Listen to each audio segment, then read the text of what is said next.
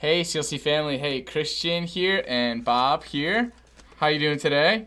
How are you doing today? Uh, I've got my cricket shirt on. Yeah? That's a statement about the Eagles game and pitchers and catchers report. So, Yeah. um, since we're talking about that, we all kind of we're, we're transitioning on. But man, Jalen Hurts' sportsmanship is Yeah. about as awesome as his athleticism. He's so cool. Yeah, seen some of the post game interviews and kind of how he carried himself in the wake of that.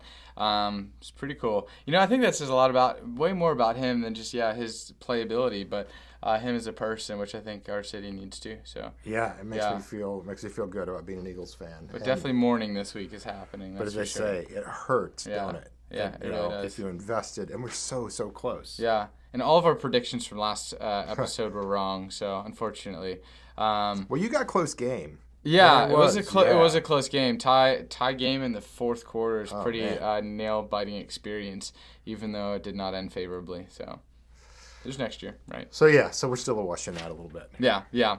Um, well, this is episode three of our podcast, um, and usually what happens is, uh, you know, after the sermon on Sunday, we gather here on Tuesdays at noon just to kind of talk about it a bit more in depth, um, but also in a ma- manner that's brief for you, so you can go about your day. And so we have this fancy kitchen timer right here, and so the way it happens is um, Bob's going to give a two-minute overview of last Sunday's sermon. Then we're going to spend seven minutes just kind of talking a bit more in depth about some of the points and observations from the sermon. And then we will finish with an eight minute uh, section where we take your questions and kind of dive uh, a bit more deeper into them uh, to bring clarity to things. So, uh, you ready to jump in? Uh, I guess so. Yeah. Super. Awesome. All right. Well, I'm going to take the timer and I'm going to start us off at two minutes for our two minute recap. Here we go. Okay, so uh, the recap is really Ephesians moves into the new person that God is making us in Christ, and we come to a section of kind of the don'ts, the where there should not be even a hint of, and he has quite a list. No sexual immorality, no greed, though. So he's got materialism, uh, and um, you know the satisfaction of lust in whatever way we desire in that same equation. And he says. I think that when he says greed is idolatry, he's really pointing to to any desire that is is disordered, and he's calling us to adhere to a standard uh, as believers that is uh, uniquely for us. I mean, the, it's not actually aimed at the world. It's not aimed at non-believers. It's saying if you're a Christ follower, the standard, like the way sexual energies and desires are channeled, is under the power of love, and that anything that wants a sexual experience outside of total vulnerable commitment forever, uh, a man and a woman in a covenant for a lifetime, is forbidden. So it's either uh, be committed in a covenant of marriage between a man and a woman, or uh, it's a desire that is not fulfilled in, in a fleshly way. And that is a really hard teaching. That is a high standard. Uh, it is an impossible standard and, uh, in terms of that we're all sexual sinners. We're all sexually broken. We all are broken in our hearts. And yet, it really, in our fallen world, is still the path of safety. Yeah. Um, and and so it's not a weapon to use against the world. It's not something that should induce any kind of pride in us. It's really the place of safety uh, for relationships. Yeah. And um, so he talks about the standard, and then um, develops that standard, and then how we live that out in a world uh, is that we live a life that exposes. Uh, and I think that word exposed by the beauty of a different life, by the long term fruit of a different life, um, we expose what really is less worthy because he says, wake sleeper. Um, and, and so these kind of desires, if they're out of control, they really lull our souls and our lives into an ugly sleep. Let's go. It's two minutes. Okay, two That's minutes. Always scares me every time. Man, you know, I know. Do I only need two minutes to preach? I guess. Yeah. I guess. Um, sweet. That's a really good uh, kind of two minute overview of kind of what we looked at. And so uh, then we kind of jump into the deeper dive. So I'm going to turn the clock to seven minutes. And um, I'd like to kind of start by kind of asking, and I, I usually start this section of the time asking this. Is there something that you did not cover on Sunday that you're, or something that you thought, hey, if I could give my sermon seven more minutes of time or a few more minutes of time, this is what I might try and talk a bit more about or offer clarity to. So could you share some of that?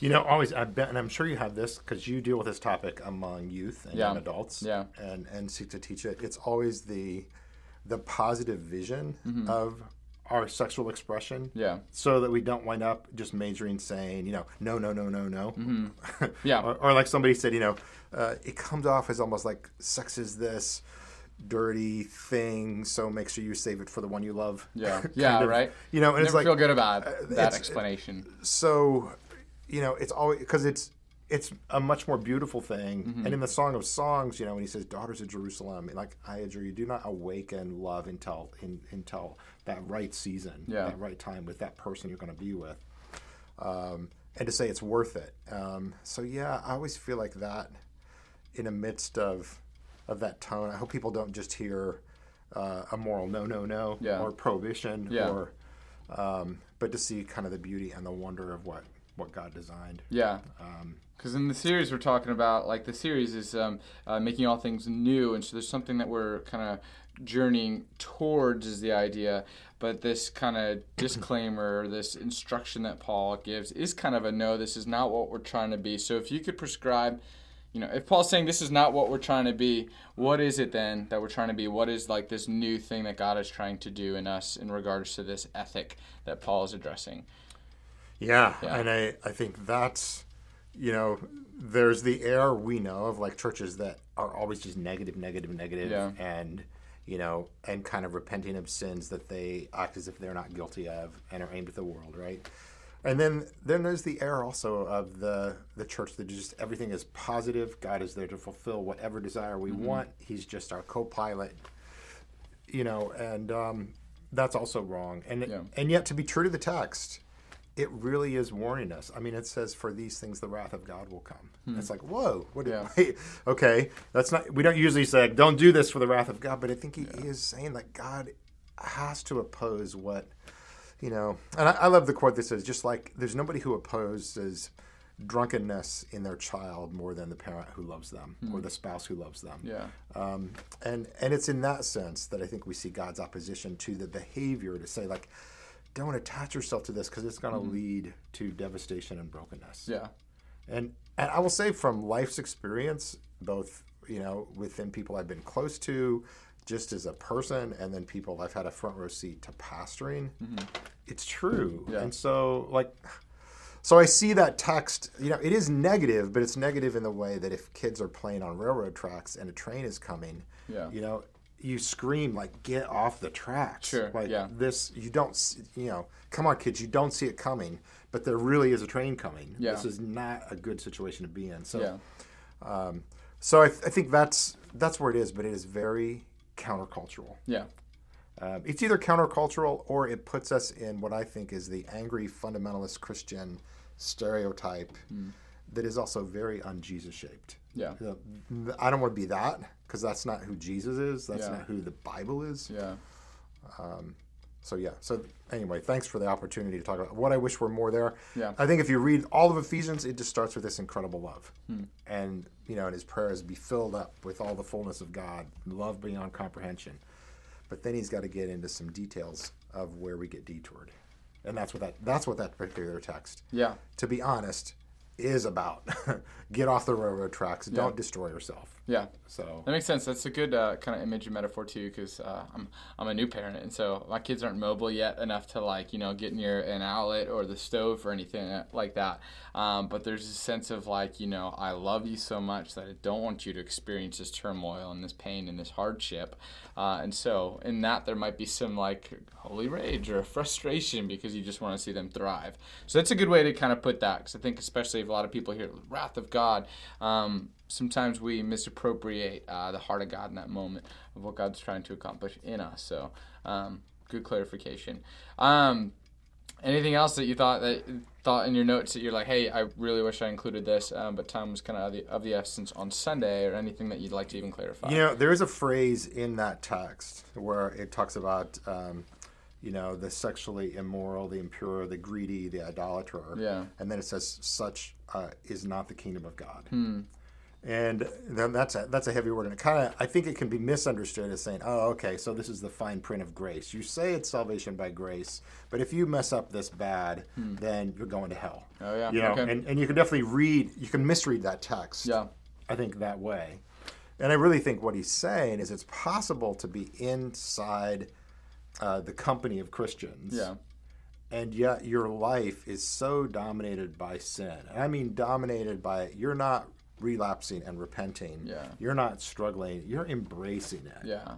And and so, you know, it's not just greed that could be embraced. It could be a life of gossip and Yeah. self righteousness and Yeah. whatever. And he's saying that's not the kingdom of God. And I'd say there are two ways to look at that. First of all, he's saying that's not the new you. That's not who you are, Yeah. and that is not going to enter heaven with you. Yeah. So don't be attached to something that it can't enter heaven with you. And then I think there is also definitely the sense to say that if that is who you really are, then don't think that you're going to be part of the new heavens and new earth. Yeah. You're, it, you're you're embracing that, and God is not going to force you to go to heaven. Yeah. so, I, you know, but that's a strong statement, and it, it occurs there. It occurs a couple other places in the New Testament. Yeah, Um, that's a harder statement too. Uh, Not, I mean, it could be harder for some folks to hear that today. Whereas, like you know, Paul's right, like the context of that time when Paul's writing to this church, that was more of the vernacular that they use. But like, uh, especially someone who's kind of new to the church, how do we, uh, how do we like newcomers, new believers who want to be made new and are you know all about that?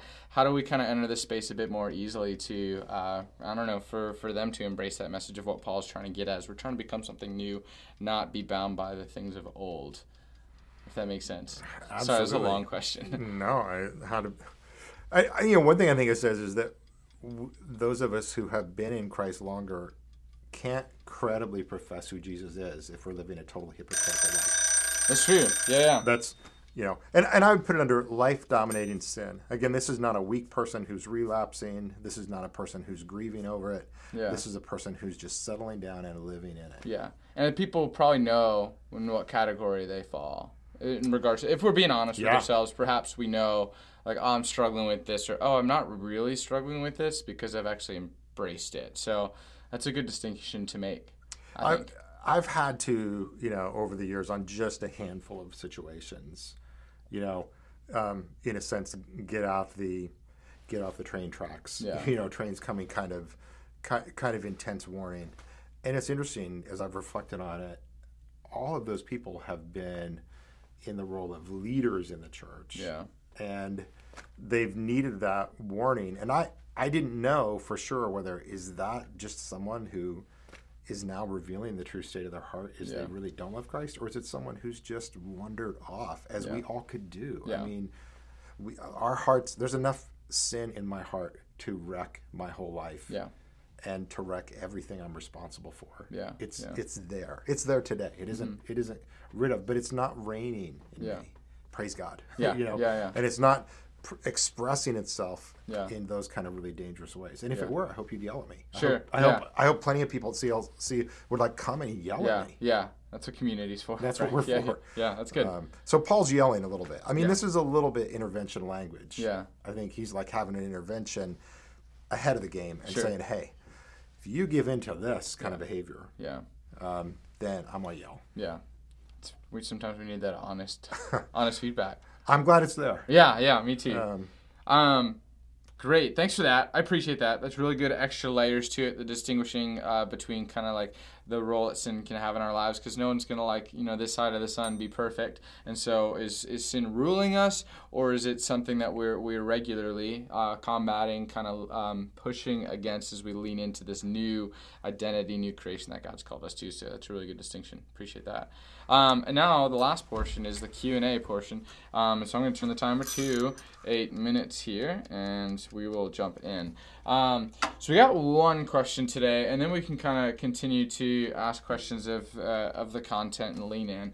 Um, but um, someone submitted this question online, which again, if uh, if you're new to this, you can go to clcfamily.church slash sermon, and there's a form there. You can submit any question anytime. It could be something, even you you're allowed to disagree with, with us. You could throw those things out there, and we'll gladly even offer some feedback there. But anyway, visit that if you'd like to. Uh, this question uh, was anonymous, and this is what it says uh, What does it look like to love the sinner and not the sin? Which is something I think you referenced even on Sunday.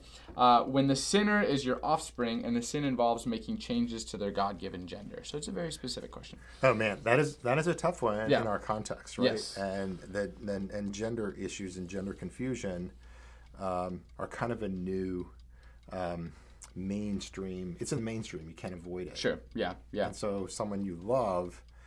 So and they're saying that when the when it's your offspring, so it's your child. So let me just say first of all, like. So this person is asking a question and saying the child that they welcomed and brought into the world and named and raised Hmm. as one gender is now at some point in the equation, and let's say it's post 18, because I, um, I'm, I'm just going to assume that Yeah. um, is now expressing another gender. And I just want to say, first of all, like, man, I do believe the heart of God, and like my heart goes out Yeah. to um, all the parties in that equation, Yeah. but definitely to the person asking that question Yeah. Because that is a kind of death and destruction to the person that they had welcomed, you know, into their life and family. Yeah. And and I don't know how you. I mean, you know, they named that child a male name, uh, probably, or a female name, Yeah. and then a new name is being insisted upon, or Sure. different pronouns Yeah. and um, you know? But I, I will say i do think love is the central duty of parents to their children no matter what. Yeah. and um, i appreciated this and I, I heard another preacher say it um, and he said this is going to sound weird but he said we wanted our children to know that our love for them uh, was um, absolutely contrary to any conditionality and that we wanted to be in good relationship with them even more than we wanted them to be christians Yeah. and because he said that that we know is our revealed duty Yeah. i mean we don't know for sure if our offspring our children are going to be christ followers Yeah. we pray for it Yeah. we do everything we can within our powers to bring that about Yeah. um, and I've wanted my kids to know that. Yeah. You know, and so as they've navigated all, you know, their adolescence, and they all profess a faith in Christ, I am so thankful for that. Yeah. Yeah. Um, but they also, I think, have all known through the journeys, and there have been some white knuckle times for us as parents. of course. Yeah. um, and and where they've had to make it their own and all that. Yeah. That so I just first will say like yeah, love is definitely the main responsibility yeah. uh, of the parent, and I definitely would want to lean into that, and Yeah. would want to lean into saying to my child, whatever identity they might be embracing, Yeah. that I feel I even be harmful to them. Yeah. It could be an addiction um, to drugs. Yeah. Um, I have a friend who's who's dealing with that in their children. I have many friends dealing with that in Sure. their children. Yeah. Um, and to say like we we would want that child, uh, that adult child, to know like that does not somehow eclipse my love for you. Yeah. Yeah. Um, so, um, but it, it is, you know, it's full of difficulty because the insistence on you must call me this name, you must Yeah. embrace this, even while it's breaking your heart. Yeah. And um, yeah, I think at some point, if it's that adult relationship too, there's a place of honesty and Yeah. reciprocity Yeah. in my children's relationship with me and mine with them. And, You know, after they've, you know, let's say, you know, 18 or beyond, then there's a little more, there's more reciprocity. Sure.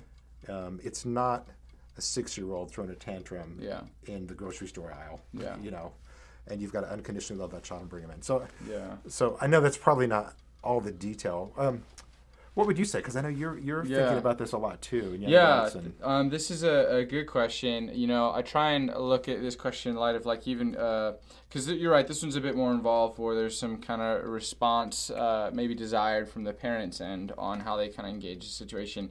Um, but even comparing this, like, how would I? Yeah, I th- appreciate you bringing. it. How would we bring? How do we treat our loved one if they're going through an addiction of some kind, or how would we treat some you know other person if they're experiencing a difference? And I think there's some value and truth that we can find in those moments that can kind of prescribe how it is that we engage this one. I do think because I don't have you know my girl's really young, so I'm not experiencing anything like this. But you know, there's a conversation in youth ministry all the time, just trying to figure out how to really you know unconditionally love students as Christ calls us to, um, but then also calling people to the new you that God's calling us to as well. Um, and so I think there's value in um, not losing your influence ever. And there's definitely things that I could do with people that I disagree with or people who I might, you know, want to call out, that could lo- that'd lose their influence. And one, they wouldn't feel loved, uh, the love of God, and, and there's a whole other conversation too of like love doesn't necessarily mean um, we're kind of given the green light to do whatever you want. Um, but I think we can still love really fully and well, and I think the church has um, not always done that well in some cases. Um, but that's a whole other conversation. But um, going back to what I was talking about before, I do think we try and exercise his unconditional love in the way that Jesus would. And I'm reminded of a graduate school class that I took where um, one of my professors said, Yeah, one of the reasons why uh, people think uh, Jesus was crucified is because he had dinner with the wrong people. Because uh, some people thought you're being too lenient, you're being too tolerable. Um, but Jesus was like, No, I'm just loving unconditionally. Um, however, we never see Jesus say, like, you know, he always uh, invites people into this newness of life. However, he's not also not. Uh, I don't think P- Jesus is necessarily strong arming them because one way to really lose influence is to strong arm people and force them to do something they don't want to do. And so with students, this is kind of a, a, a delicate situation because we want people to know you are loved and welcomed here. Um, at the same time, I understand that I will never have influence in someone's life unless they invite me into that space, and they won't invite me into that space unless they feel loved um, and, and comfortable, I guess. And so uh, there's no perfect answer here, but I do agree with your point of like, um, let's not lose our influence. Let's continue to love them. I think prioritizing uh, the relationship with them over their faith status is a, I've never heard it that way before, but that makes sense because I can never influence their faith status uh, or where they stand, in, you know, in their faith if I don't have a relationship of influence with them. And so trying to prioritize that in some ways and just love them unconditionally, um, then opens the door where you can speak into their life about important things things and they will welcome that. But as soon as you um, kind of shut the door, shun them, you know, berate them, uh, we might be uh, on our own closing that door of influence. And I think that's a harder spot to be than someone, um, you know, wrestling with their own sin of any kind. So, I don't know. It's a really uh, difficult one, but I think uh, just to give the other balance to that too. Yeah. But you know, because I, I definitely talked about yeah, err on the side of relationship and love. I Yeah. think we also have to be willing at times as parents and friends yeah, to say like if I become your enemy by simply being who I am, yeah, um, then I have to be willing, in a sense, to accept that. That's your Sure. choice. You Yeah. can say, I'm not going to be around you because you're not endorsing yeah, all my decisions and, and all that. And that does happen. Yeah. I have to be willing for that. Yeah. But my my posture and my demeanor and my respect for them, yeah, um, and also the fact, like, like you said, we can't coerce Yeah. anyway. yeah, Um, so I think I, you know, here's the thing that's hard for pastors, Yeah. I think, and and and parents in this kind of situation is that there seems to be a prevailing um, culture now that says if you feel uncomfortable with your biological gender, your birth Yeah. gender, then we will help you change your physical gender to match how you're feeling on the inside. yeah, And so, for those of us who say, hey, um, don't discount your physical gender, maybe the adjustment can be on the other side. Yeah. Maybe you ought to adjust or consider that this feeling you have can be brought into line with your yeah, birth gender. And Sure. we're seen as abusers Yeah. in that. And it's like, man, that is such a, a, a flip of, of roles. Yeah. And I think it's very unfair. yeah, Um, but if you say that to your child, um, and this is where you stand, yeah, um, again, you have to say it in love, but it, you, it's going to be hard to have a reciprocal, honest relationship without saying, yeah, um, it breaks my heart that Yeah. you're pursuing surgery or hormone therapy or Yeah. things like that, that I don't think,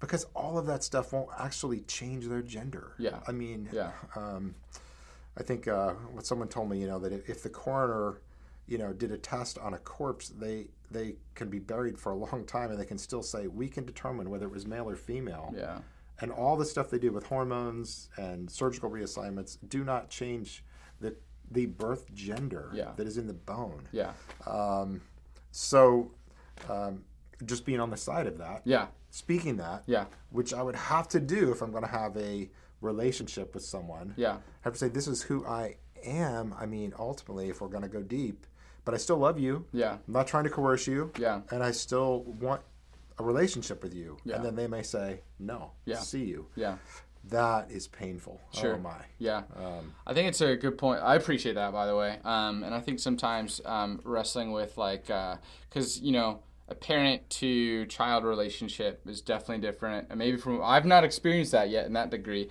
um, but then also like you know paul's writing to a church of people who've professed faith um, so it's uh, wrestling with because sometimes i think we try and take um, and it's well, you know, well-meaning. Sometimes I think we try and take this and, and, and, apply it to people who, like, I'm not a Christian. Like, why are you expecting this of me?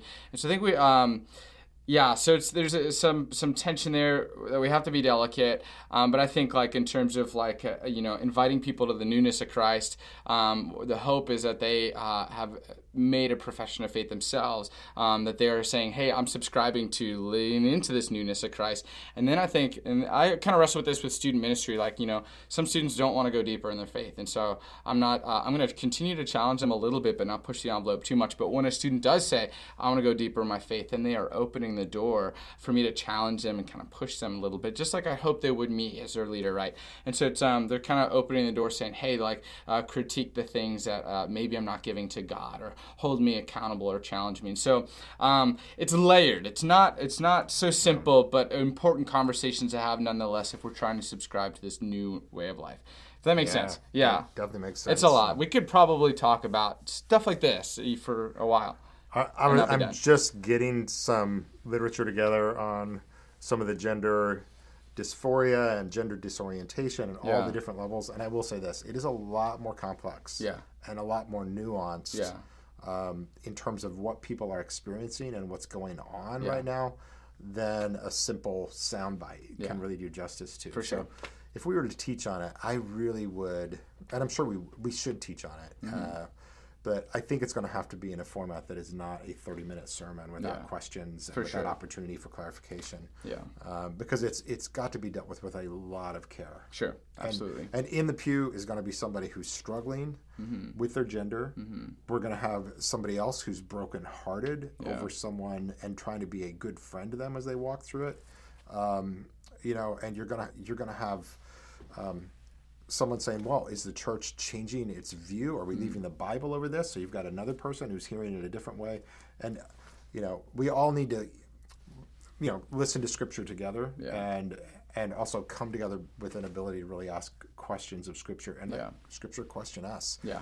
um, but it is it is more nuanced Yeah. i mean i'm not ready to do the seminar tomorrow Yeah. i don't know about you i am like i'm i am listening to some good people who've done seminars and um, i could point you to i could point people to some good resources that i'm getting schooled in right now Yeah, yeah, So. yeah. That's good. Well, I appreciate that. Um, hopefully, more to come on really difficult but honest, uh, important conversations that we should have, especially in light of just kind of the world we live in today. I think it's important. So, great question, whoever you might be. We appreciate your honesty. Uh, we hope that you know some of that reflection was helpful to some degree, and uh, yeah, really appreciate your honesty there. But um, I think that's all we got today. One more thing Yes. it is valentine's day Oh my goodness, it is. Yeah. um, so I remember you, that. you have three valentines I do. Yeah, yeah, yeah. In fact, my mom bought our daughters these shirts that says "Daddy is my first Valentine," and so I'm gonna try and get a, a bigger size every year so they can wear that for the rest of their lives. So, uh, yeah. Wow, wow. So, um, just a little bit, I just refreshed myself on this story. So, during a time of persecution, this guy named Valentine uh, was marrying Christians at a time when the emperor said there will be no marriages allowed. And he got imprisoned uh, as he solemnized weddings as a Christian pastor. And he led, then he led people to faith while he was in prison. And a jailer had a daughter who was blind. And Valentine said, I'll pray for your daughter. And she was miraculously, incredibly healed yeah. And her sight. And he uh, left a note uh, signed, you know, your Valentine Yeah. to, to this daughter as he was beheaded. Yeah. And so um, that story is why we talk about, you know, head over heels in love because he was decapitated. I did not know that Um, actually phrase. uh, Yeah. it's based on Valentine Yeah. um, and his steadfast uh, ministry of really, um, he was a big uh, believer in marriage. Yeah. And he was running around marrying Christians at a time when it was illegal. So, Yeah. um, and even performed a miracle on his way out. Yeah. That's pretty wild. So as you celebrate Valentine's Day today, just remember Saint Valentine Yeah. and that, and uh, yeah, that's really good to remember, especially on a holiday that a lot of us recognize. So um, thanks for that. Appreciate it. Okay. That's a little extra. Check that out. You guys got a little extra dose. No extra charge. yeah, no extra charge for free. But hey, we appreciate you guys. Thanks for tuning in. Thanks for your questions. Please continue to send them in. We value them. We value conversation and dialogue around this stuff. And so please know that that door is always o- open. But we love you guys, and uh, we'll see you Sunday. Yeah. All right. Great. Thanks. Take care.